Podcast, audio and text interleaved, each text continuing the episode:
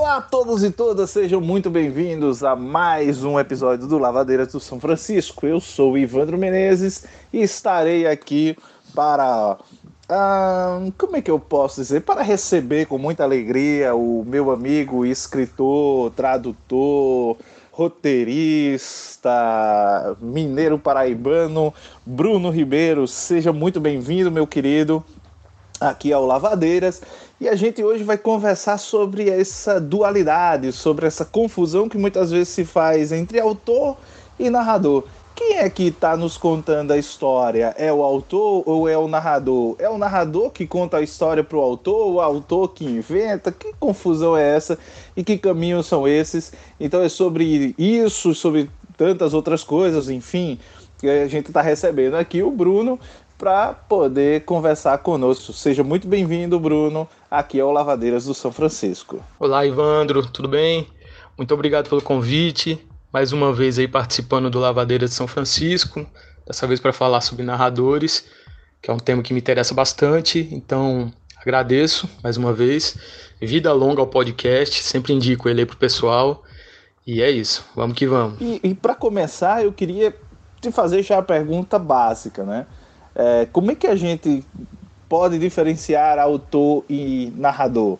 Em algum momento os dois convergem, em algum momento os dois... É, se misturam, né, se fundem dentro do texto, ou em todo o tempo, mesmo numa autoficção, eles são indivíduos distintos, né, são, são coisas distintas, autor e narrador. Eu estou te perguntando isso, não necessariamente porque eu não tenho uma resposta, mas porque a gente vê que existe essa confusão aqui e acolá.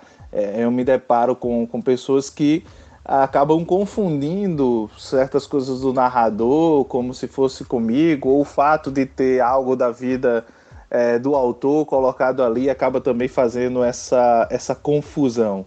Me, me ocorre agora, por exemplo, Outros Cantos, romance aí da Maria Valéria Rezende, em que a gente tem muito da, da narradora, né? Muito da, acho que é Fátima, se não me falha a memória o, o nome da narradora, E, e que tem muito da própria biografia da, da Maria Valéria, e acaba que às vezes as pessoas estão lendo Outros Cantos com essa sensação de que é uma biografia, o que, que aqui é verdade, o que não é, enfim.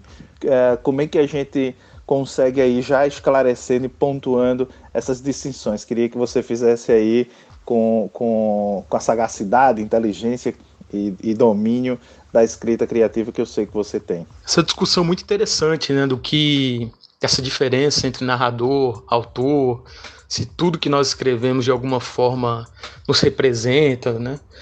É, eu acho interessante que me parece muito a discussão de que alguns atores fazem, de quando estão atuando numa novela, fazendo personagem de algum personagem ruim, um vilão, em que eles diziam que as pessoas agrediam eles nas ruas, né? O cara tá andando na rua e alguém agredia ele, ele, não, mas aquele cara lá da novela é um ator, né? Eu não sou aquele vilão, enfim... Eu acho que é similar, acontece até na literatura, por incrível que pareça. Muitas vezes você, o escritor, escreve livros, cria personagens terríveis, ou até se coloca na história de uma forma deturpada, né? Distorcida, e as pessoas já pensam, nossa, o escritor é essa pessoa, ele é desse jeito, enfim. Não é bem assim, né? O que nós estamos fazendo é literatura, ficção, é, é uma arte em que, acima de tudo, a invenção está em primeiro lugar, mas até hoje eu vejo que existe... esse olhar um pouco deturpado das pessoas para essa, para essa questão da, do narrador estar dentro de um livro, né? E existem uma, várias distinções, né? E, entre narrador e autor. Sempre se propaga que narrador, autor, narrador, personagem são figuras diferentes, mas com o tempo isso foi se fundindo, né? Tem, existe uma sobreposição de narrador e personagem. No livro Mapa e o Território, do Michel Houellebecq, por exemplo, escritor francês, ele se coloca como personagem na, no livro, né? E é interessante que ele se apresenta como um cara meio odiável, meio terrível, meio nojento.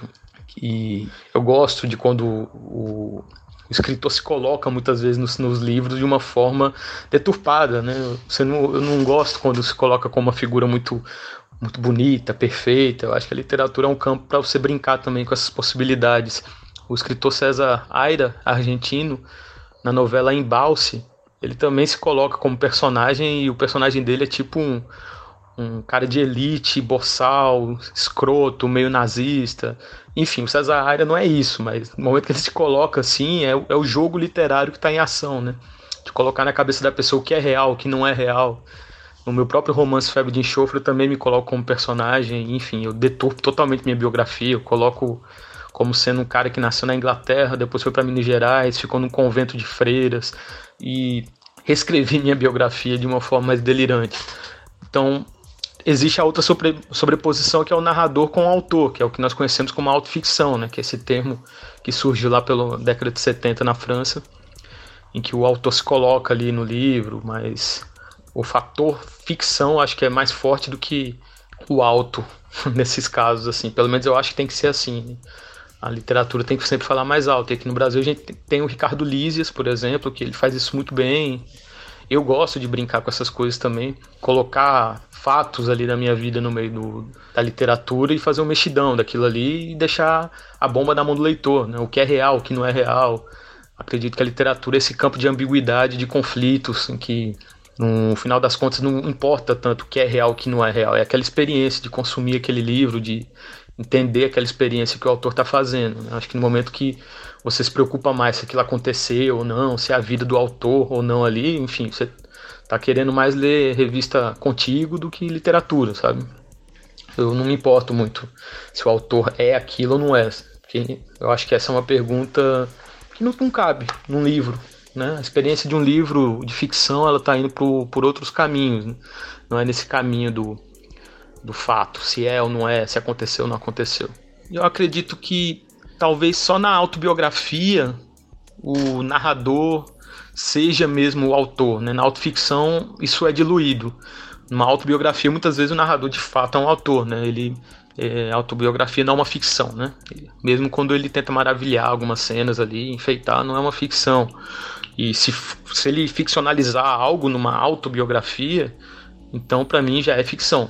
É o Ricardo Piglia que dizia: uma gota de ficção no mar de não ficção faz com que esse mar de não ficção se torne ficção. Então é o que eu acredito, né? Eu acredito que qualquer autobiografia que tem um tequinho de ficção ali, que o autor esticou uma coisinha a mais, inventou, enfim, já deturpou.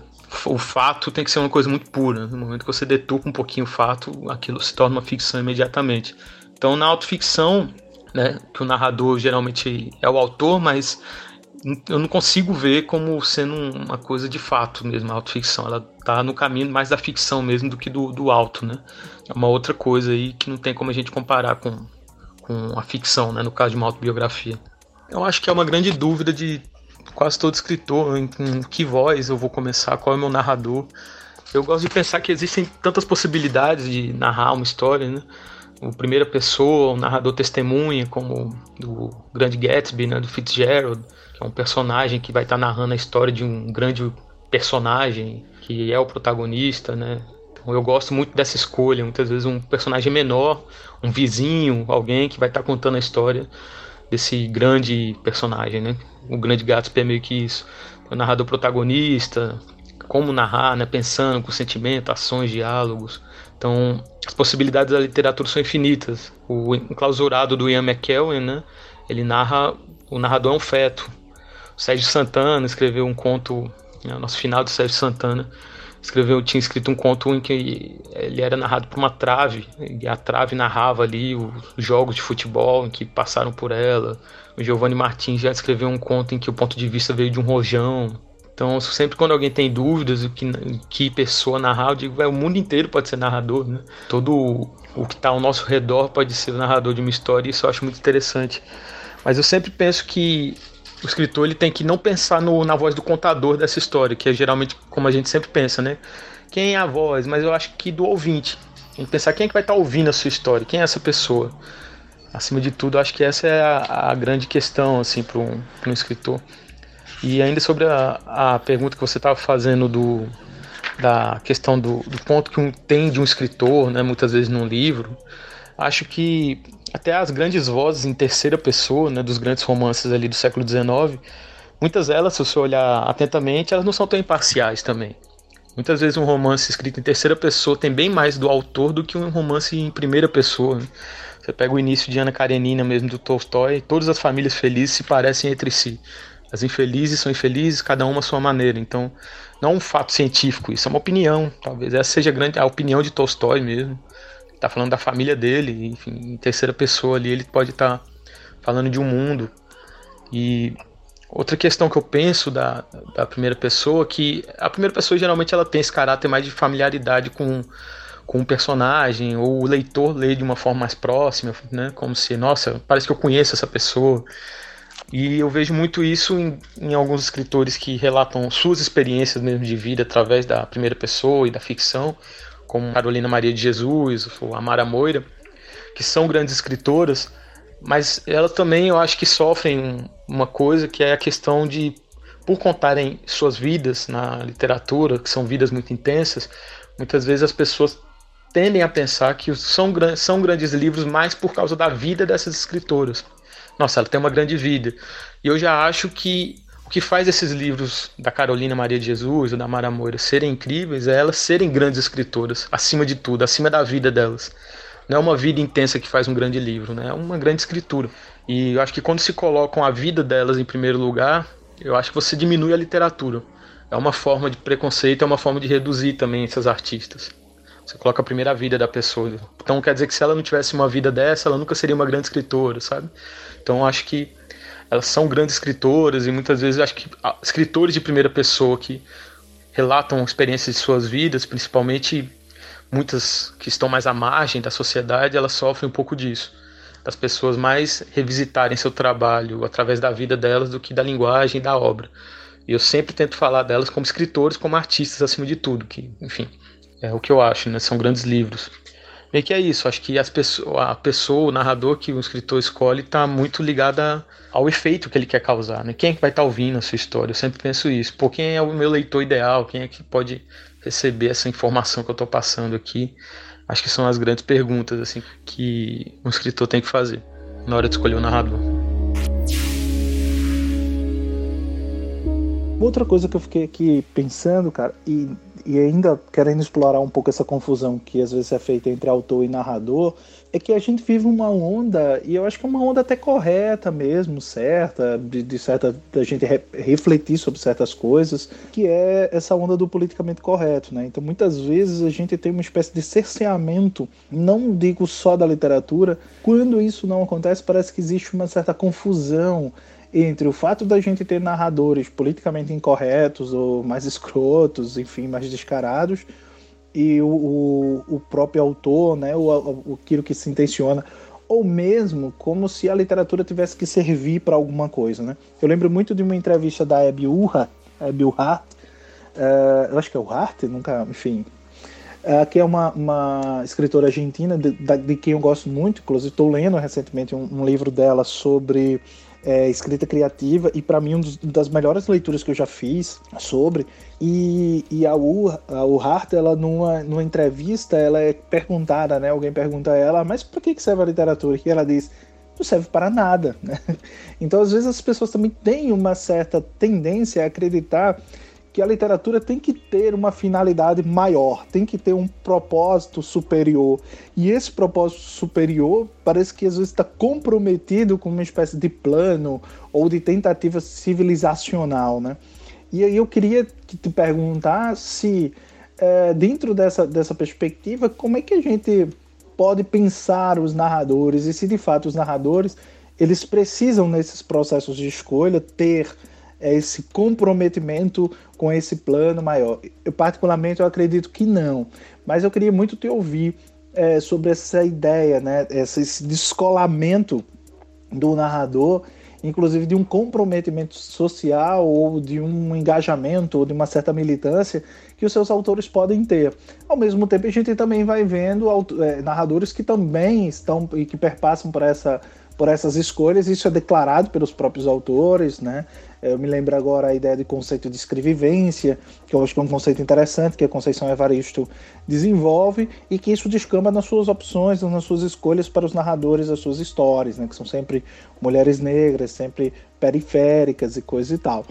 Ah, como é que tu vê essa ideia dos narradores ou vinculados a esse comprometimento ideológico, político dos, dos autores, ou mesmo que não tem nenhuma vinculação e que são escrotos e que, enfim, uma espécie de Hubert e Hubert ou, ou do Lolita, ou um, um Gustavo Inácio Monte lá do Roberto Menezes em, em, naquela novela dele, em todos, todas a, as dores de todos os homens, enfim, eu, não, eu sempre atrapalho o título, mas vocês sabem do que, é que eu estou falando.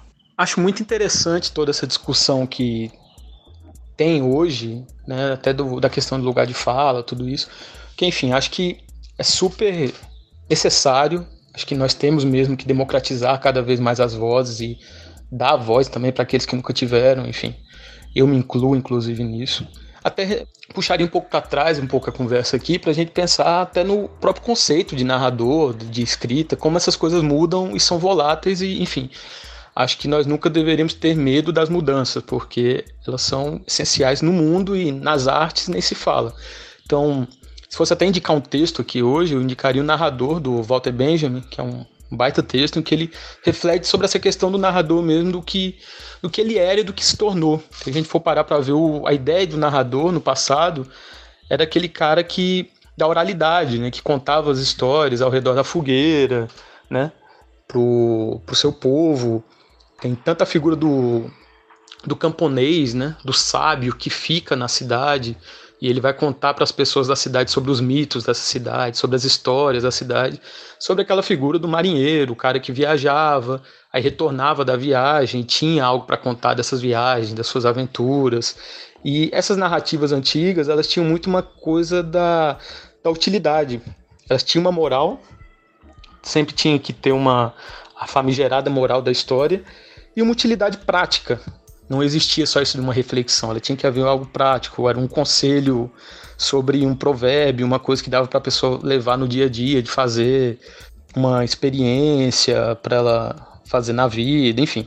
Era sempre algo prático. Então, é, eu vejo que depois desses tempos, veio o século dezenove, veio o romance, isso foi mudando, que o Walter Benjamin cita também, até o Dom Quixote como, digamos, um ponto de inflexão nisso tudo, um romance.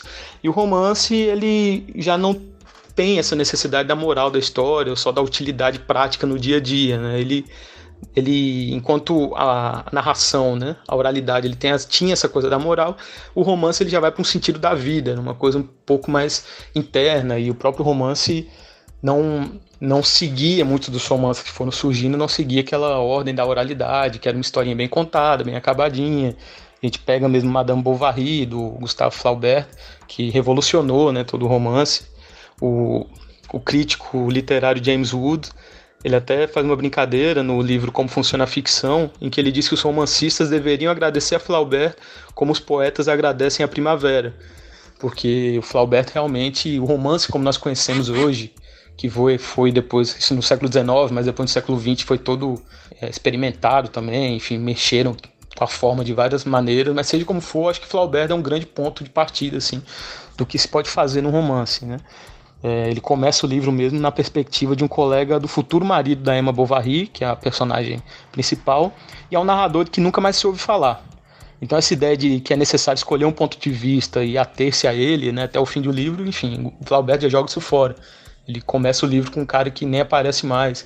Então isso já era uma coisa muito ousada. Então o Walter Benjamin fala isso, né, de como essa oralidade do passado foi deixando, foi diluindo em outras formas, né, e o romance foi um grande pontapé para essas novas formas de se contar uma história. Com a modernidade a coisa já mudou, pós-guerra, né, escritores como Samuel Beckett, por exemplo, em que já existia mais aquela amargura, existia aquela coisa do, das pessoas falarem que os soldados da Segunda Guerra Mundial voltavam sem silêncio, eles não tinham o que contar. Que bate exatamente nessa ideia do narrador do passado, que eram as pessoas que viajavam, se aventuravam e voltavam, contavam seus feitos, suas grandes aventuras. A guerra silenciou essas pessoas, porque era algo tão cruel, tão terrível que eles estavam diante deles ali, que não tinha nem como contar nada. E esse silêncio, essa, esse peso todo, foi relatado também por inúmeros escritores.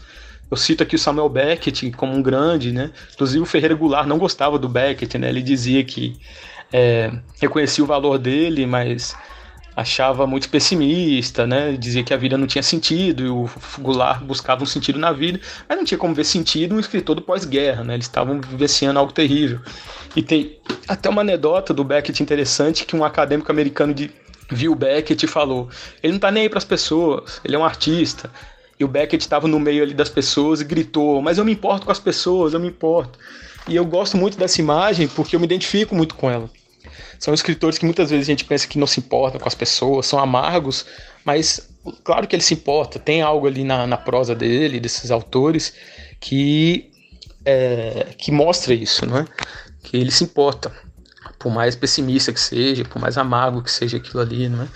Então, me lembra até A Criatura do Frankenstein, da Mary Shelley, o livro, que tem um trecho que ela diz que às vezes desejava expressar suas sensações de um jeito próprio, porém os sons toscos e inarticulados que produziam o assustavam e obrigavam de novo ao silêncio. Então, muitas vezes esses sons grotescos e tenebrosos precisam ser postos para fora, porque eu acredito que faz muito parte da nossa confecção de humano, nós somos isso também.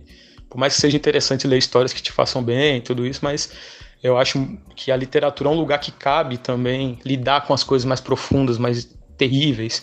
E todos nós temos isso, não é? Todos nós. E eu acho que isso precisa ser sempre dito e eu acho que não podemos barrar isso.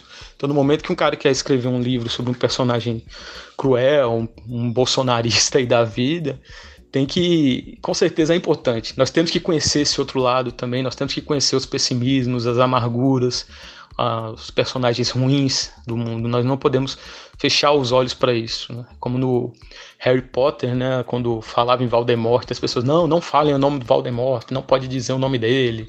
E o Harry Potter é um que dizia: não, Voldemort, eu não tenho medo, eu falo o nome dele. E eu acho que é meio que isso, todos nós temos que ser um pouco de Harry Potter, assim, não temos que ter medo de nomear as coisas como elas são, porque nós fecharmos os olhos e fingir que elas não existem não vão fazer elas sumirem. Elas estão lá, estão ao nosso redor, fazem parte do nosso mundo, e eu acho que a melhor forma de lidar com elas é peitando, é ir pra frente, mostrar, expor, jogar na luz. Então acho que tem esses caminhos, né? Você falou das escrevivências da Conceição Evaristo, acho que é importantíssimo isso, tem que ter, essa, tem que ter uma escrita que, que mostre a vivência dos negros, a vivência das mulheres, dos homens trans, das mulheres, Do, do público L G B T Q I mais, tem que ter, porque ficou muitos anos apagado e muitas, muitos homens cis, brancos, escreveram sobre essas pessoas, enfim. E hoje elas têm como falar, têm como ter voz. Eu, como homem negro, me incluo nisso também. Inclusive, um dos meus projetos que eu estou escrevendo é meio que sobre isso. Vou relatar um pouco coisas da minha família, e enfim, num tom autoficcional e bem, enfim, misturado com outros gêneros, que eu misturo muito nas minhas literaturas, porque foi meio que um chamado, eu vi que eu tinha que contar essa história e, e decidi contar. Mas eu vou contar da minha forma, vou contar como o, o Philip Roth dizia, que aí eu me identifico também com essa posição, em que ele falava de alguns escritores americanos, clássicos assim do realismo, e que eles seguravam suas lanternas no mundo, revelando o mundo como ele é agora. E que o Roth, não, ele disse: eu cavo um buraco e miro minha lanterna para o buraco. Então é meio que isso, eu, eu acho que eu gosto dessa ideia mais de uma, de uma, uma escrita mais ligada a um processo, a mais um radicalismo, de entrar em locais onde pessoas, muitos não, geralmente não entrariam. Quando eu vou falar de uma cidade, eu me importo mais em falar daquela cidade invisível que existe dentro da cidade, toda cidade tem uma outra cidade dentro dela, né?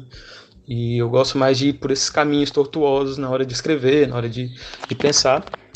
E eu acho que é um caminho que precisa ser reconhecido, precisa ser lido também, não é? Eu acho que é importante, sim, toda a questão de identificação, da ancestralidade, de nós mostrarmos é, essas vozes silenciadas por tanto tempo, mas também, enfim, o próprio mercado, a própria literatura tem que dar espaço para essas que querem cavar um buraco e oh, botar a lanterna lá dentro desse buraco, e não só no mundo, né?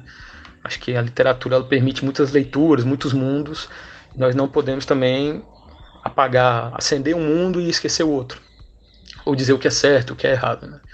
Quanto ao comprometimento social, acho que hoje nós vivemos esses tempos tristes em que precisamos gritar o óbvio, infelizmente. Tipo, em tempos de maior calmaria, muitas vezes você pode divagar mais, né, diluir, mas hoje são tempos difíceis, né? Hoje nós temos que estar gritando aí que nós somos antifascistas, antirracistas, isso, enfim, é bizarro, né? Uma coisa que nem deveria a gente estar tá falando, mas o mundo parece que deu um reset e estamos indo lá para os tempos do narrador, do Walter Benjamin. Já vamos ter que... É, essa ideia da utilidade, parece. tudo que a gente escreve parece que tem que ter uma utilidade, como eu tinha falado antes, isso da, do narrador do Benjamin, né? Já imaginou? Enfim, nós passamos por tantas evoluções, tantas coisas assim, na forma de contar uma história, e parece que a gente vai ter que regredir. Vou ter que escrever algo falando que eu sou contra fascismo e que as pessoas têm que ser antifascistas, entendeu?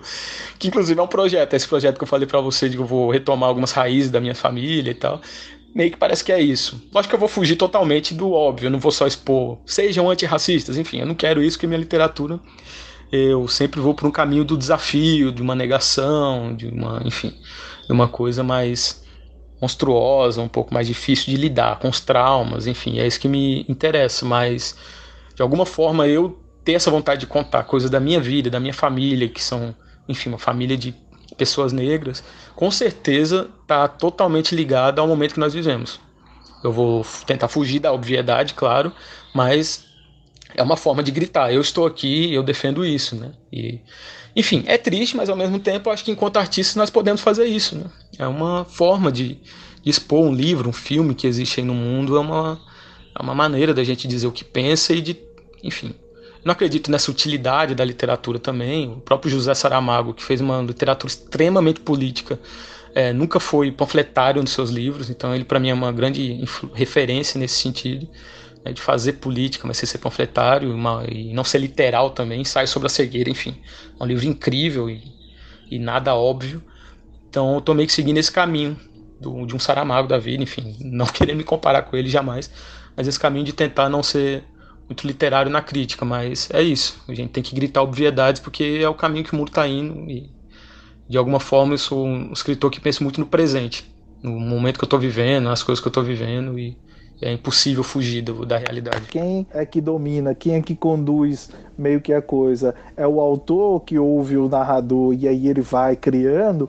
Ou é o narrador que é simplesmente conduzido de forma maniqueísta pelo autor? Como é que tu percebe essas duas visões? Eu já vi autores dizendo que isso não acontece, já vi autores dizendo que isso acontece. Como é que você vê essas duas perspectivas? É interessante você levantar esse tema, Ivandro, porque vai de encontro com, com coisas que eu já gosto muito de discutir, né? Essas grandes dicotomias da escrita, né? Por, do que é certo, do que é errado.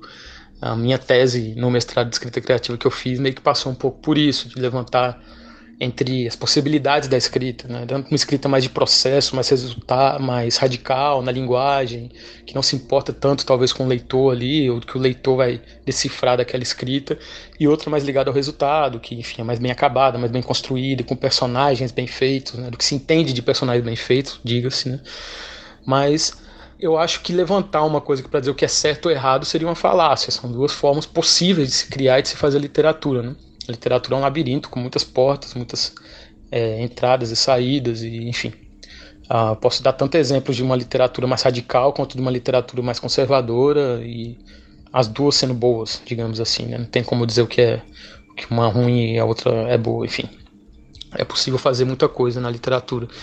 Mas eu gosto dessa corrente do mistério também, de você pensar muito o livro, mas deixar um espaço ali pro aleatório, pro azar. Eu acho que isso é muito importante para um escritor. Muitas vezes nós temos que lembrar que o escritor é um artista. Parece que da arte é o que, o que menos é considerado. O artista é o escritor, né? É, e ele é um artista. Então a arte ela tem que ter algo no mistério também, né? Você pode meio que fazer uma estrutura toda ali do teu romance, pensar tudo, mas eu acho legal ter um espaço pro, pro aleatório na hora de criar. Eu gosto muito de uma frase da Marguerite Duras, a escritora francesa, que ela diz que escrevia para descobrir o que queria dizer, né? Então vai uma frase que, vai de, que bate de frente com muitas correntes da, de cursos, de oficinas de escrita, em que diz o contrário. Você tem que saber bem o que você quer escrever para poder começar a escrever, que eu acho interessante, mas não é a única corrente, né? Tem muitos escritores que partem do mistério mesmo, no meio daquela descoberta, da experiência da escrita, que é uma experiência, né? Temos que lembrar isso também, a escrita já é uma experiência intensa, muito intensa, inclusive. Você vai descobrindo o que você quer dizer e vai, enfim, pondo pra fora, né? Eu acho que aqui no Brasil nós temos um, uma Hilda Hilst, por exemplo, que eu acho que muitos dos livros dela partem desse mistério, desse encanto pela própria escrita, e o próprio livro é uma experiência, o próprio livro é uma descoberta, é uma aventura, tem tudo ali na, na linguagem, né? Não um livro que eu acho que a Hilda Hilst sentou e fez vários cálculos, ah, aqui o personagem vai vai ter que fazer isso, e aqui mais à frente ele vai ter que fazer isso, porque se ele não fizer isso, vai, de, vai contradizer o que ele quer pensar. Não, ali é um, livros atravessados pelo desejo, por essa coisa do desejo que todos nós humanos tem, né? Que, são, que é essa coisa avassaladora, incoerente. Eu até acredito que o livro da Hilda Hilst pode decifrar mais, dizer mais sobre o ser humano que muitos outros livros que o cara passa três anos estudando o personagem, construindo um arquétipo, porque, enfim, é uma construção, né? Não que o da Hilda Hilst não seja, mas, enfim, eu acho que tem mais realidade até nesse tipo de livro do que nos outros, mais bem construidinhos, enfim, feito por uma lógica mais mercadológica. Eu mesmo acho que já, já estive nas duas correntes, assim, um romance meu como Bartolomeu e Glitter foram livros que eu pensei bem antes de escrever. Acho que Bartolomeu foi um pouco mais correto nesse sentido, né, de se pensar em um resultado, numa obra com uma estrutura de A a B ali bem desenhada. Glitter teve isso, mas eu coloquei alguns experimentos no meio, ficou entre um e outro. E Febre de Enxofre já é o, esse caminho talvez de uma Hilda Hilst, como eu levantei, que é uma coisa mais do... Eu fui escrevendo e descobrindo o que eu queria dizer, né? Tanto que é um dos livros que eu mais gosto, ainda é o Febre de Enxofre. Acho que dialoga bem com, com a minha proposta da literatura, que é meio que essa, de pensar num livro que possa chegar nas pessoas. Então eu penso no livro também, eu não faço uma coisa muito hermética e muito codificada porque eu quero chegar nas pessoas, mas eu tento, no meio dessa construção bem acabada de pensar no livro, colocar esse mistério, colocar uma coisa que possa ser um pouco mais desafiadora, experimentar um pouco mais na linguagem e tal. Então eu acho que os dois caminhos são legais, e nisso que você falou da, do narrador, né? Se o narrador diz algo pro autor ou o autor diz pro narrador, eu acho que é tudo artifício. Depois que, como falou do Walter Benjamin, a coisa do, do romance, usar dos artifícios, é tudo um artifício. Seja essa linguagem caótica de uma Hilda Hilst, ou seja a estrutura imperfeita de um Stephen King, ambos se utilizam dos artifícios da linguagem, não é? Da literatura em si. Ambos utilizam ao máximo das capacidades da literatura, tanto de ser um curto-circuito na linguagem, nos experimentos, quanto uma coisa quase matemática, né? A linguagem também permite que seja essa coisa exata, tal coisa tem que acontecer e tal coisa. Então os dois caminhos são legais. O que me incomoda muitas vezes é o mercado dizer que um caminho é o certo, tipo esse caminho Stephen King, mercadológico, mais ligado ao resultado, muitas vezes é levantado por oficinas, cursos e pró- pelo próprio mercado como o correto. A linguagem bem acabada, a estrutura, o personagem bem construído, né? Existe esse mito de um personagem bem construído, enfim. Isso tudo é real, claro, é possível fazer, mas me incomoda quando isso é dito como sendo a única coisa certa. Eu acho que se você se propõe, por exemplo, a ensinar a escrita, ou trabalhar com literatura, acho que você tem que ter uma visão ampla. Isso, eu levo essa crítica até a, consu- a curadores de festivais, tudo isso. Acho que tem que ter uma carga de leitura que abrace vários estilos, várias formas de se pensar literatura, né? No momento que você diz que só uma forma é a correta, eu acho que, enfim... Você está diminuindo muito a capacidade da literatura, que é quase a, a mãe de todas as artes, né? Dentro da literatura cabe cinema, cabe artes plásticas, cabe teatro. Então é uma arte muito plural para você dizer só que um tipo de literatura é correta. E eu vejo isso muito forte no Brasil também. Não sei se é um pouco do nosso, da nossa história, né? O Brasil ainda é calçado muito numa literatura realista. Isso é muito diferente na Argentina, por exemplo. A Argentina tem uma linha literária muito antirrealista. Anti, total antirrealista, assim, você pega Borges, Saer, Macedônio, ou até o Cortázar, né? E hoje aqui nós temos César Aira, né? Então são escritores que, desaf... que para mim usam a capacidade máxima da literatura, o máximo do máximo, você tem onde ela pode ir, eles experimentam, eles brincam com as formas, com tudo. E aqui no Brasil nós temos escritores também que brincam com essas formas, mas a nossa linhagem é muito realista, então eu acho que isso de alguma forma interfere também na, no que muitos pensam que é o correto, o que não é o correto, enfim. Mas a verossimilhança na literatura, o que é correto, depende muito do pacto de leitura que um livro tem. Todo livro tem um pacto de leitura, né? No momento que você abre um livro, tem um pacto lá que é o mundo desse livro. Então tudo pode funcionar na literatura. Quer colocar tudo em minúscula, coloca, quer que o narrador é, fale só vogal, pode, enfim, pode tudo, né? Então é, é exatamente essa... Essa, esse leque de opções da literatura que me interessa.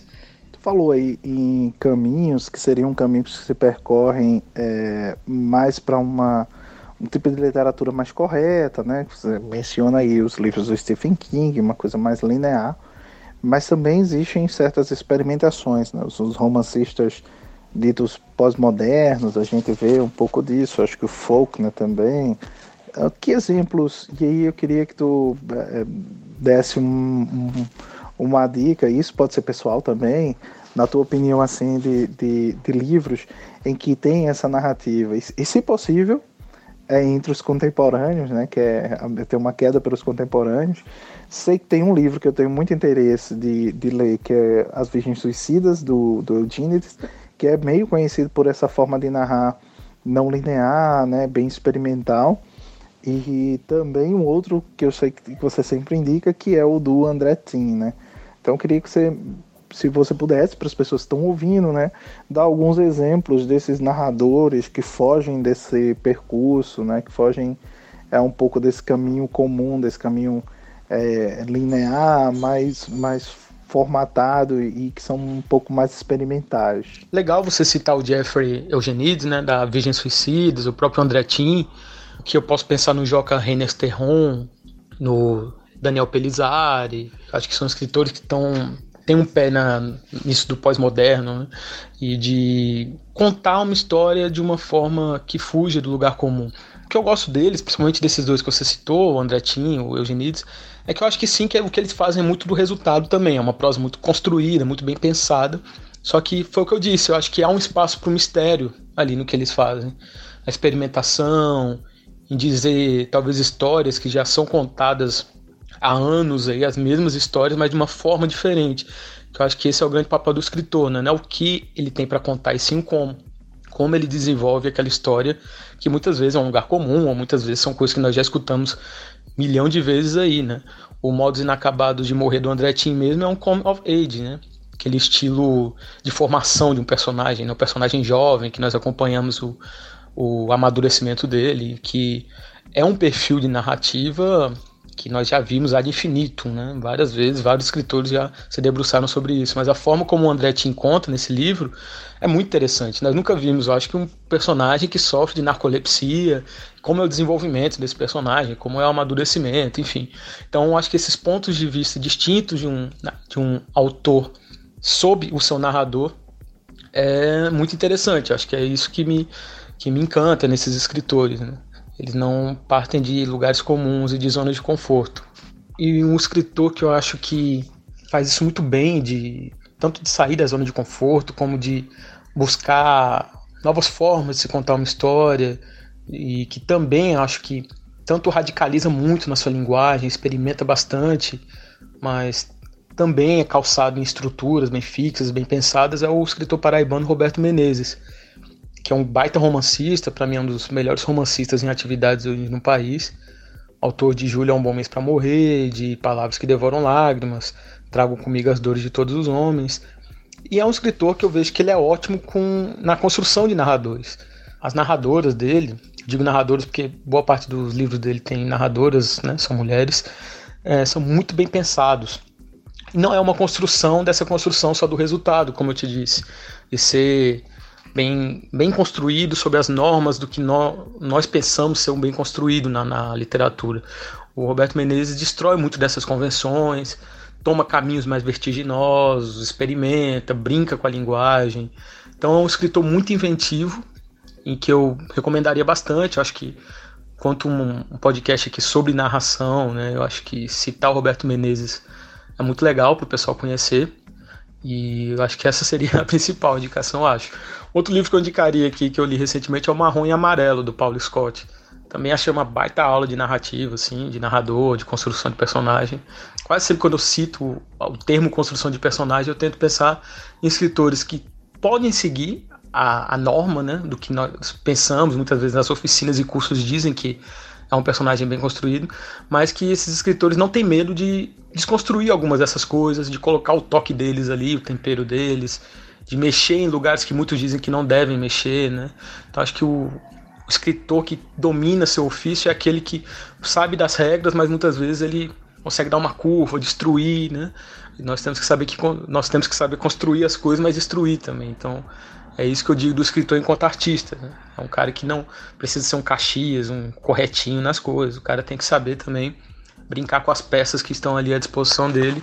E eu acho que o Roberto Menezes é um baita escritor que faz isso muito bem nas suas obras. Bruno, um, uma outra coisa que eu queria também te perguntar é O narrador é, de fato, a personagem mais importante da história, né? A gente, na hora de fazer a opção pela escrita, tende uma certa maneira de pensar esse narrador, é, de pensar na escolha do narrador, ou não necessariamente isso compromete.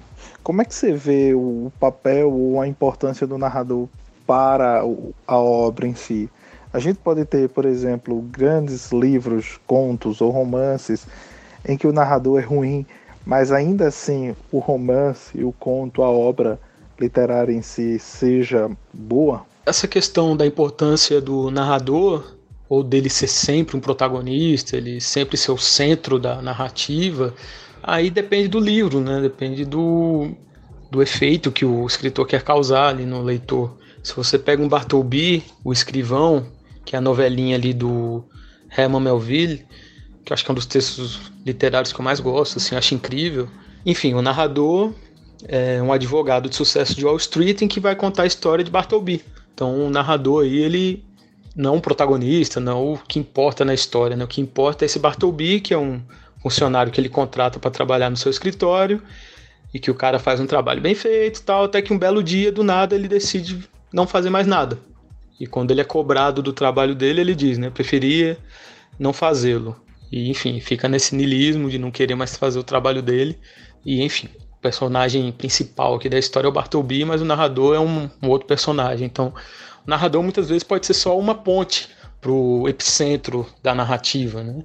Ele só nos conduz ali para o que a gente quer saber, e muitas vezes o narrador de fato é o centro, é super importante. Então depende da história que você quer contar, do efeito que você quer causar no leitor.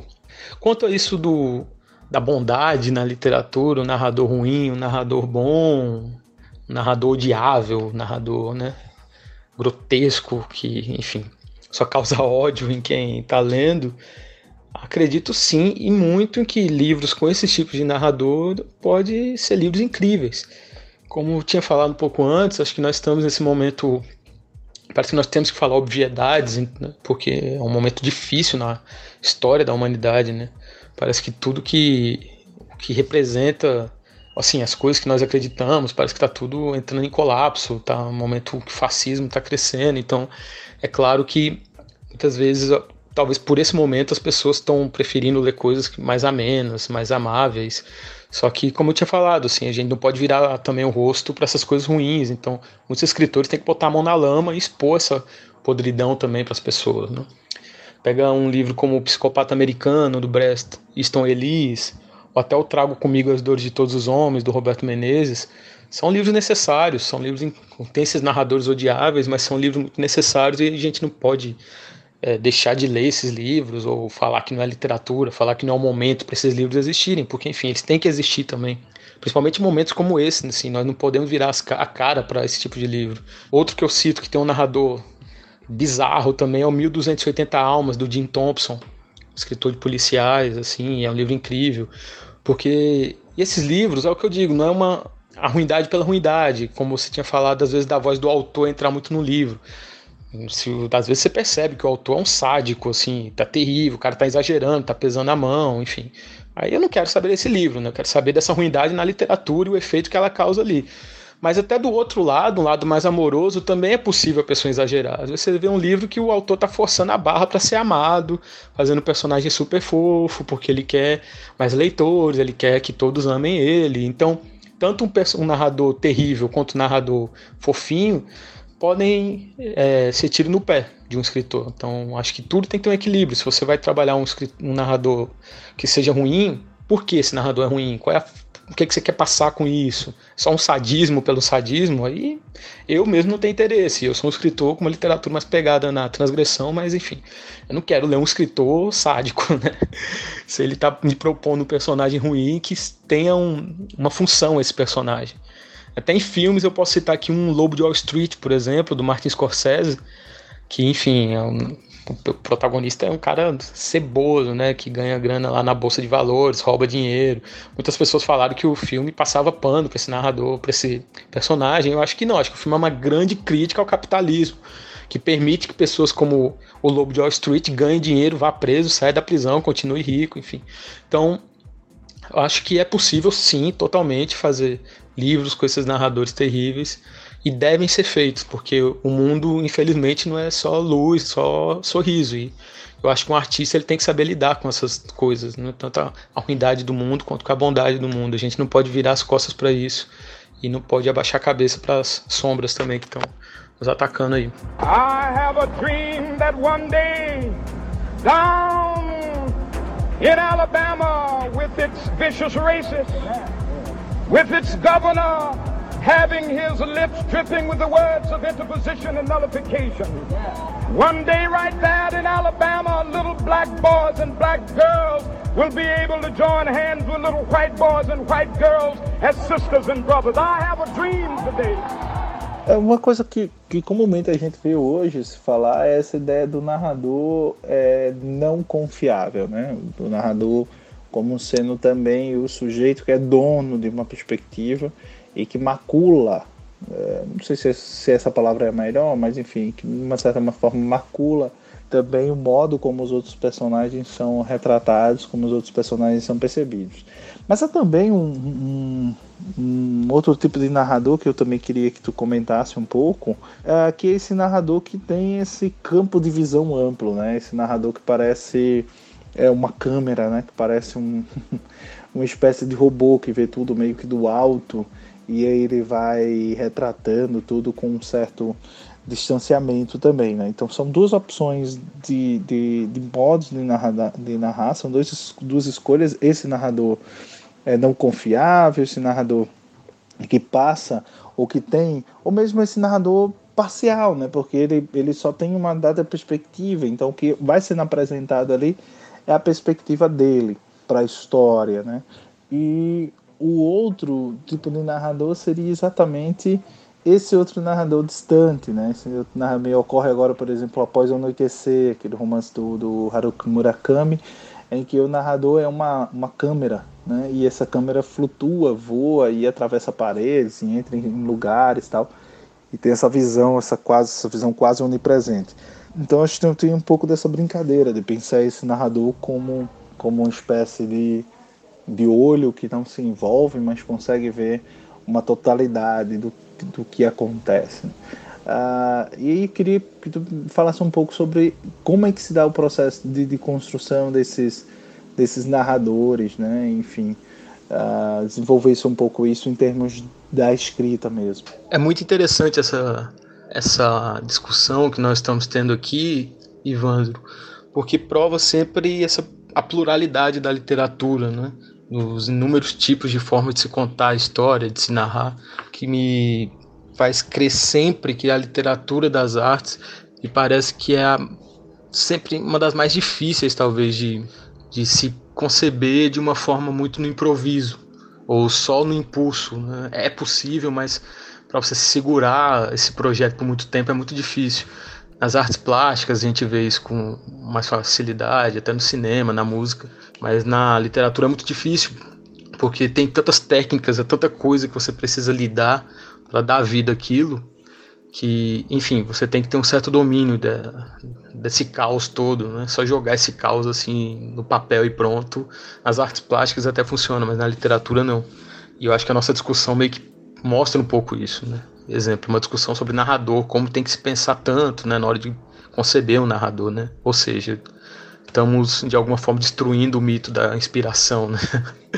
É mais suor do que inspiração o ofício literário, né? Quanto a isso, do, desses narradores que você está colocando, eu acho muito bom o narrador não confiável, eu gosto muito de trabalhar com ele também, né?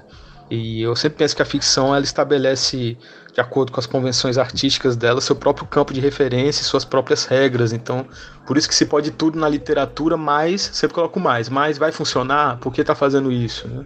Esse narrador não confiável a gente vê muito no Machado de Assis, por exemplo. Eu acho muito legal como ele bota muito dos seus narradores para falar com o próprio leitor, né? Com aquele tom dele que se dizia escrito com a pena da galhofa e a tinta da melancolia. Ele brincava muito com, com o leitor. E você não sabia até onde aquilo estava acontecendo ou não. Acho que de narrador não confiável nós temos um livro que foi um dos últimos que eu li no meu mestrado e que foi muito importante para mim, inclusive foi uma baita referência para o Febre de Enxofre, que é o Fogo Pálido, do Vladimir Nabokov, que é um, um livro meio que dividido assim, em duas partes. A, gente, a primeira é um poema em quatro cantos e novecentos e noventa e nove versos, escrito por um poeta fictício chamado John Shade, e depois tem um ensaio explicativo escrito por um professor também fictício chamado Charles Kinbolt. E esse Kinbolt é um dos grandes exemplos de narrador não confiável da literatura, porque nesse ensaio que ele meio que vai divagando sobre esse, o poema do John Shade, ele joga um montão de informação lá que você não sabe o que é real, o que não é, ele brinca com os fatos e é um delírio total. Então é muito legal esse narrador não confiável do Vladimir Nabokov, que eu acho que é um dos mais famosos assim, na, da literatura, inclusive. E esse narrador não confiável está muito ligado a esse tipo de narrador que você falou também, que é o cara que vê tudo. Tem muitos livros que o escritor coloca lá um narrador em primeira pessoa, e é um narrador que aparentemente tem uma visão do todo, de tudo que acontece, até que, das coisas que não estão no campo de visão dele. E muitas vezes é um narrador não confiável, né? Tem inclusive escritores que expõem isso. Às vezes o cara está lá narrando coisas que está acontecendo em outro país que ele não está, e ele mesmo coloca isso em xeque, né? Será que o que eu estou falando é verdade? Será que o que eu estou falando não é? Enfim, essas são as armas da literatura que dá para a gente usar aí ad infinitum, né?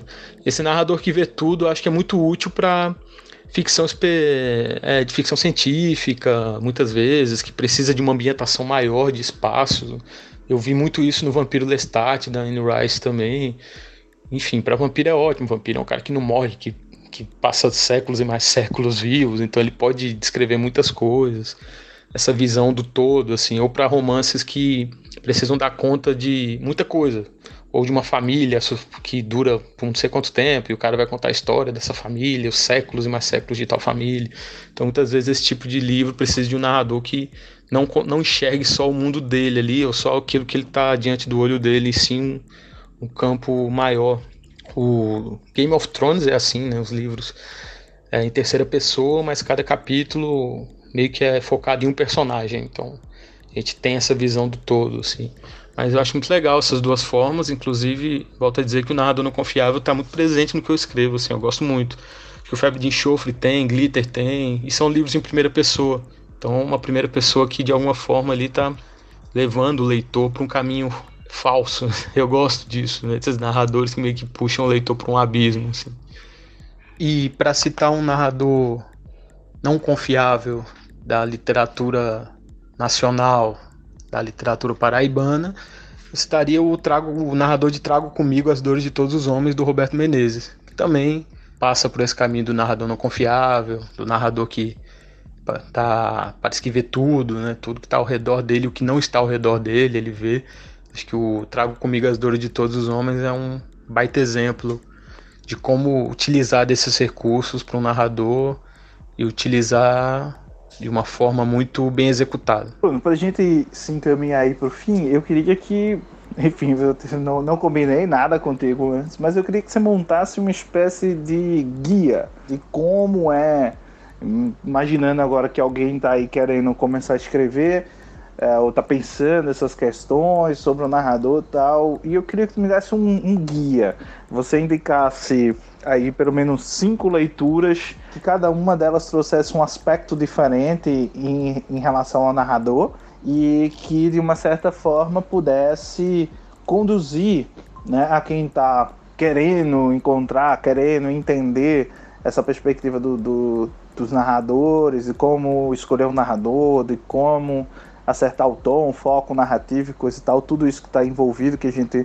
conversou aqui de forma muito produtiva, de forma muito bacana, mas eu queria que tu montasse aí um guia, tipo cinco leituras que você acha que são fundamentais para que a pessoa aprenda ou perceba certas técnicas é, nessa escolha e nesse desenvolvimento do narrador.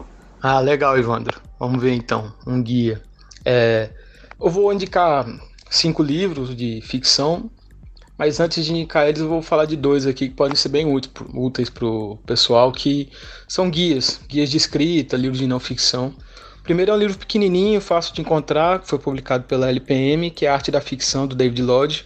Eu acho que é bem útil porque é um livro que esmiuça vários tópicos da ficção, cada capítulo tem um, por exemplo, tem autor intrometido, tem de suspense, tem de monólogo interior, estranhamento, ambientação, narrador não confiável, simbolismo, repetição, intertextualidade. Então, cada capítulo é um desses tópicos e ele dá um exemplo. Então, é um livro bem prático e bem bacana. Acho que é um livro legal para o pessoal dar uma lida. Outro que é um dos meus favoritos de escrita criativa, que é o Para Ler Como um Escritor, da Francine Prose. É um livro muito bacana.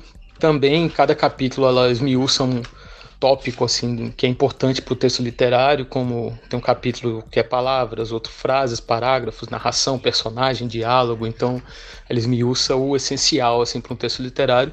E eu acho importante esses livros assim, porque... é aquilo, né? Acho que o narrador, quando você pensa no narrador, você não tem que pensar só no narrador, como eu tinha falado, né? Você pensa nesse entorno que o circula ali também, que, enfim, é a ambientação dele, a trama, as outras, os outros personagens que estão ao redor do narrador, enfim, o universo que você está criando. Então, esses dois livros aí são bem legais e pode dar um, uma força aí pro pessoal. Vamos lá, então. Cinco livros aqui de ficção que pode ser interessante. É muito difícil, né? A gente fica entre falar de alguns clássicos e alguns mais contemporâneos, sei lá. De clássico sempre me vem na cabeça o Tolstói, assim, não sei porque, acho que ele é muito bom, cara, de, de como ele construía as, as histórias dele, sabe? É, era um gênio total, assim, o escritor russo. Mas eu, eu vou pensar em uma forma que talvez fuja um pouco mais do, do, dos lugares comuns, das indicações, assim. O primeiro, a gente falou tanto dele aqui, então eu vou indicar o Roberto Menezes, um livro dele. Poderia indicar qualquer romance, porque eu acho que um dos grandes pontos fortes da prosa do Roberto Menezes é a construção de narradores. Você pega ali as, do, as narradoras de Júlia é um Bom Mês para Morrer, ou de Palavras que Devoram Lágrimas, enfim, é incrível. É, as duas, né, são duas mulheres em cada um dos livros, e ele consegue dar uma voz incrível para essas personagens. Mas eu vou indicar o Trago Comigo as Dores de Todos os Homens, que é o último romance dele, que é um narrador, um poeta, um cara mais velho, extremamente amargo, boçal, enfim. É um bom exemplo de narrador não confiável, como eu até já tinha falado anteriormente aqui na nossa conversa.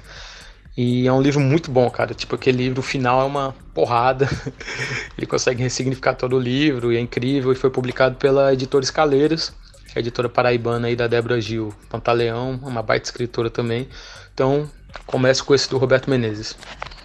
Outro aqui que eu vou indicar é o Se Eu Fosse Puta, da Amara Moira. Nós também falamos de, de, dela aqui na nossa conversa.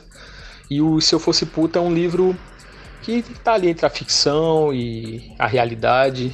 Acredito que seja bem mais realidade aqui nesse livro, em que ela fala da experiência dela como garota de programa e como uma travesti também. Então, é um baita livro, super intenso, mas também muito divertido. Aquele livro que é uma montanha-russa de emoções.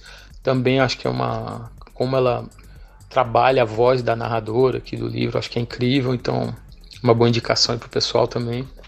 Vou indicar outro contemporâneo, que é o oito do sete, da Cristina Judá, que é a escritora paulista. Indico esse porque, tam, principalmente para quem gosta muito de experimentar com a linguagem, quer fugir um pouco da zona de conforto, gosta de prosas que estão um flerte com... experimentalismo. É um livro com quatro capítulos, cada capítulo é um narrador. Tem a Magda, a Glória, Serafim e Roma aqui, e Roma entra como um personagem na cidade de Roma. Então também acho que tem muita coisa boa aqui no livro que dá pra gente pensar enquanto os limites, né, do narrador, se pode colocar assim. A Cristina Judá, ela não tem medo de ousar, de experimentar, e também acho que é um bom livro. E pensando aqui agora em clássicos na nossa literatura, falei do Tolstói no começo, né? Porque, enfim, podem ler tudo do Tolstói. O Tolstói é incrível em tudo. Mas eu vou indicar o São Bernardo, do Graciliano Ramos, que é um baita livro. Acho que é uma aula de escrita. Que o narrador é o Paulo Honório, que é um fazendeiro do interior alagoano extremamente rude, bruto, ignorante. E a gente acompanha esse narrador, a voz dele é extremamente incrível. O Graciliano cria um universo muito verossímil aqui.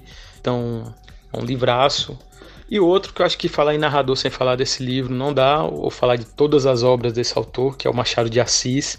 Ele também era ótimo em, em construir narradores e revolucionou também muito, a meu ver, a forma como a gente vê o narrador, os limites também. E eu indico aqui o Memórias Póstumas de Brás Cubas, em que o narrador é o Brás Cubas, que é um narrador morto, né? Isso também na época foi bem ousado e é um baita livro também. né? O Brás Cubas fala com o leitor, é muito debochado e tem essa coisa de você vai lendo o livro e vai, assim como o de São Bernardo é aquilo, você lê e fala, putz, é uma aula, né? Incrível. Então acho que são esses livros aí, né? Se eu pudesse indicar um, eu indicaria só o São Bernardo, do Graciliano Ramos, que pra mim ele é incrível, eu acho que tem muita coisa nesse livro a ser explorada. Eu indiquei basicamente quase tudo de romances aqui, né? Mas enfim, se querem contos, é, acho que o, a gente falou do Tráfico de Violência do Wander Shirokaya, né? Então é isso, leiam o Tráfico de Violência. Também o Wander Shirokaya é um ótimo escritor, assim, constrói muito bem os seus narradores e também pode ser uma boa indicação para vocês que gostam de contos.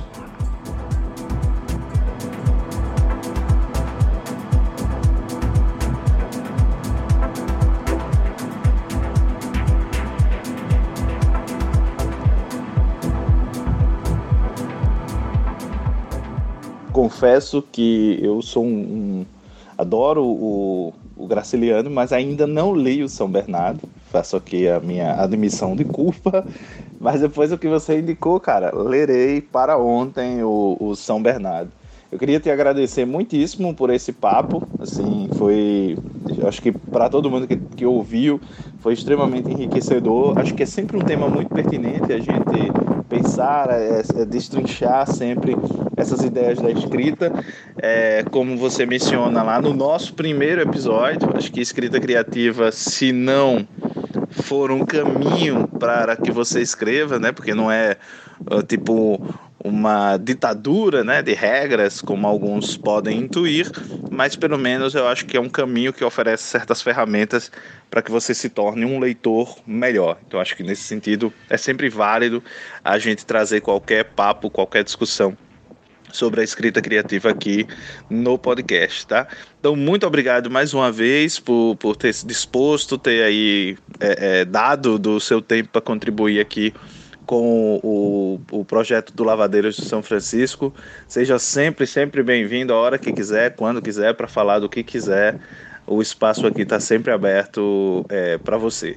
A quem não conhece a obra do Bruno Ribeiro, recomendo muitíssimo que você conheça. É, eu sou um, um, um, um, um admirador, confesso. É, eu gostei muito do Bartolomeu, Glitter é, é fantástico, e recentemente li Zumbis, que é a novela que ele lançou aí pela editora Enclave. E aí eu queria que o Bruno falasse um pouco sobre essa editora, na qual ele é editor junto com o, o Wander Shirokaya, e tem uma proposta diferente, né, Bruno? De livros a um preço mais acessível às pessoas e também todo esse toque aí artesanal, né? Então eu queria que você falasse um pouco sobre a Enclave, onde é que a gente acha os livros para conhecer. Eu divulguei o livro aí para um grupo de pessoas e todo mundo ficou bem interessado, mostrei o livro e tal, então foi bem bacana a receptividade que, que, que eu percebi. Uh, mas como é que se encontra, onde acha, como, enfim, fala aí quais são os, os caminhos, fica aí o, o espaço aberto, e onde é que a gente também acha os teus livros, né? Você falou muito aqui do Febre de Enxofre, você mencionou o Glitter, mencionou o Bartolomeu, né? Onde é que a gente encontra aí, então, os, os teus livros, né? Então quem tá ouvindo, que quer, eu tenho todos aqui, mas quem tá ouvindo, que queira conhecer o teu trabalho, onde é que acha esses livros, onde é que não acha?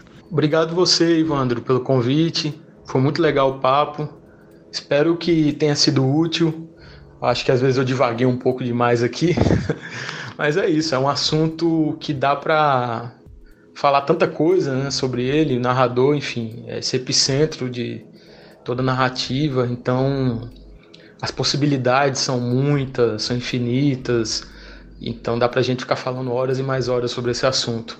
E é aquilo que eu disse, eu acho que pode tudo mesmo, né? Acho que você pode narrar desde como um narrador morto, desde com a trave de um gol, né? Desde com uma janela, o ponto de vista de uma pia, o ponto de vista de um gafanhoto, enfim, de qualquer coisa. Portanto, que funcione, né? Portanto, que esse universo que o autor tenha criado, ele seja fiel a esse universo e faça com que ele funcione na narrativa. Então, é isso. Espero realmente que tenha sido útil para o pessoal e muito obrigado de novo por me convidar. Fico à disposição de vocês aí. E muito legal você falar da Enclave Editorial também, até esquecendo de falar da Enclave, né? Você fez essa, esse questionamento, porque foi, é um projeto meu e do Wander Shirokaya, um escritor pernambucano, que nós já citamos ele aqui na conversa também, de fazer uma editora, né? E é um projeto que a gente já tinha há um bom tempo. Exatamente porque, enfim, muitas pessoas reclamam do preço do livro, mas é um preço justo se a gente parar para pensar no mercado editorial, no valor das gráficas. Não é barato fazer um livro e, enfim, as editoras precisam é, pagar as contas, né? Pelo menos empatar, que é o que muitas das editoras independentes do país hoje fazem. Muitas não, nem lucram com a publicação dos livros, elas conseguem só pagar o livro, né? Ou seja, empata, não ganha nem perde. Então é complicado editar livros no, no Brasil. E a gente queria fazer uma editora que pudesse vender livros baratos. Então, uma das possibilidades que nós vimos foi a questão da cartoneira, dos livros feitos à mão. E a gente meio que seguiu esse caminho, né? Tirar a gráfica da jogada seria meio que baratear os livros. Mas a gente não queria fazer a cartoneira pela cartoneira, que é aqueles livros com a capa meio que feito com papelão e tal, que são incríveis, mas a gente queria meio que seguir uma outra proposta. Então, veio a ideia da Enclave de fazer livros em capa dura. A gente faz esse material tudo na mão mesmo, com um acabamento bem bonito, bem bacana, e fica até meio que enganando a galera, porque muita gente pensa que é, são, os livros passam por uma gráfica, mas não. A gente faz tudo à mão, costura, e foi tirando a gráfica da jogada que a gente conseguiu que o preço final do livro fique mais barato, né? São livros pequenos, de capa dura, que custam vinte reais. É um preço meio que fixo aí que a gente colocou nos livros. Até agora temos dois livros, por enquanto só. O meu, que é Zumbis, que é uma novela, e o livro de contos do Wander, O Tráfico de Violência. Esse ano a gente está para publicar um livro do poeta paraibano João Edson, que se chama Alcides, é um livraço. Então, por causa aí da pandemia tudo, né, tem um atraso, porque enfim, a gente depende muito do, das feiras literárias para vender nossos livros, nessa né, parte de venda online a gente faz também, mas a gente depende mais das feiras literárias, assim, do mão a mão, do corpo a corpo. E a ideia é essa, é realmente não, a gente não quer meio que tirar fatias do mercado do, das outras editoras, até porque a gente tem nem poder para isso. A Enclave nasceu meio que para ser um anexo das outras editoras. Enquanto um autor tem um livro dele lá por quarenta reais, quarenta e cinco reais, ele pode ter um também dele por vinte reais, que é o que eu e o Ivandro estamos fazendo. Nós vamos continuar publicando por outras editoras. Mas a minha ideia é que quem quer conhecer minha editora e não tem quarenta reais para dar num Febre de Enxofre, por exemplo, ele pode levar os Zumbis, que é vinte reais. Então, a Enclave nasce como essa possibilidade do autor ter um livro bar- mais barato para vender para o seu leitor também, né? E, e ajudar aí na luta das editoras a democratizar mais a leitura, né? Os espaços. Esse foi o nosso intuito. Os livros da Enclave e os meus também, vocês podem entrar em contato comigo. No Facebook está lá Bruno Ribeiro. No Instagram tá Bruno Ribeiros sessenta e seis. Podem entrar em contato com o Instagram da Enclave também. No Instagram, no Facebook também, que é Enclave Editorial. Nosso e-mail é enclave editorial arroba gmail ponto com.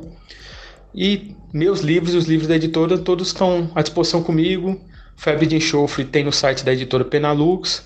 Glitter tá na, no site da editora Moinhos.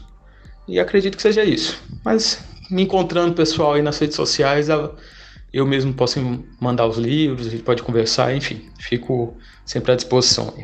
Abração, Ivandro, muito obrigado de novo pelo convite. Pô, Bruno, eu que agradeço, cara, é sempre um, um, um prazerzão poder conversar contigo, poder trocar uma ideia. É, conheçam o trabalho do Bruno Ribeiro, conheçam o trabalho da Enclave, os livros são maravilhosos. Até o momento eu tenho toda a coleção aqui, né, tem uns dois livros aí, tô devendo a leitura do do Tráfico de Violência, do Wander, mas tá aqui sempre à mão para para tá, enfim, para pegar em algum momento esse, esse livro de contos do, do Wander Shirokaya, que é, como o Bruno falou, também um, um grande autor, muito bom. A iniciativa eu acho que é espetacular, a gente tem que ter essas iniciativas de tentar democratizar, de tentar tornar mais, mais barato. Espero que outros autores venham. O João Edson aí é, de fato, quem não conhece a poesia do João Edson, vale muito a pena dar essa conferida. É um, talvez um dos poetas mais habilidosos que eu conheço na contemporaneidade hoje, entre os, os que publicam poesia, uh, e um dos mais sofisticados também. Então é, é, é isso, conheço a Enclave, conheço o trabalho do Bruno Ribeiro, tá tudo aí, os links vão estar disponíveis na postagem deste episódio. Fui eu que editei o episódio e também você está ouvindo aí na trilha sonora Gramame Midnight, do R M S D J, né, que talvez seja o D J mais literário que a gente conhece, que é aí o, o, o Roberto Menezes, sim, o escritor que foi mencionado aqui eh, várias vezes, inclusive foi indicado aí pelo, pelo Bruno Ribeiro como exemplo de uma obra com narrador é, é, não confiável. O Roberto, que é um mestre na composição de seus narradores, né? Então acho que vale a pena vocês darem uma conferida. A todos vocês que chegaram até aqui, o meu muito obrigado, um beijo grande e até o nosso próximo episódio.